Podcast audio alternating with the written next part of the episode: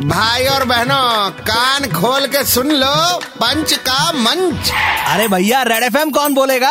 आ red FM पे पंच का मंच तैयार है। आरजे नील चाहिए जिन्हें चाहिए।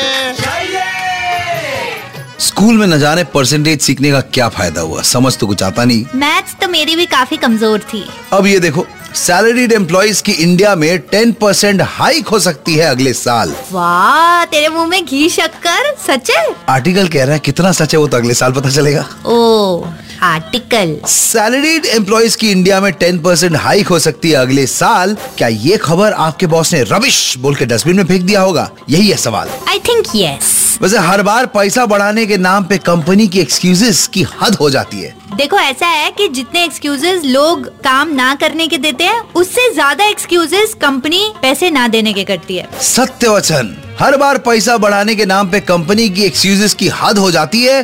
अगर 10-15 परसेंट बढ़ भी जाए तो वो फिगर कॉम्प्लिकेटेड सैलरी स्लिप और टैक्सेस में न जाने का हक हो जाती है। अगले जन्म में एच आर बनूँगी एच आर के अच्छे पैसे बढ़ते होंगे नहीं? वही है जिनको सैलरी स्लिप समझ आती है। अच्छा एचआर बनने के लिए तो रंगोली भी सीखना होगा है ना? बिल्कुल। ओके ओके वन सेकेंड आज के लिए यहीं पे बंद है इनकी दुकान। कल वापस आएँगे लेकर मोर जहरीला सामान। तब तक 93.5 रेड एफएम बजाते रहो।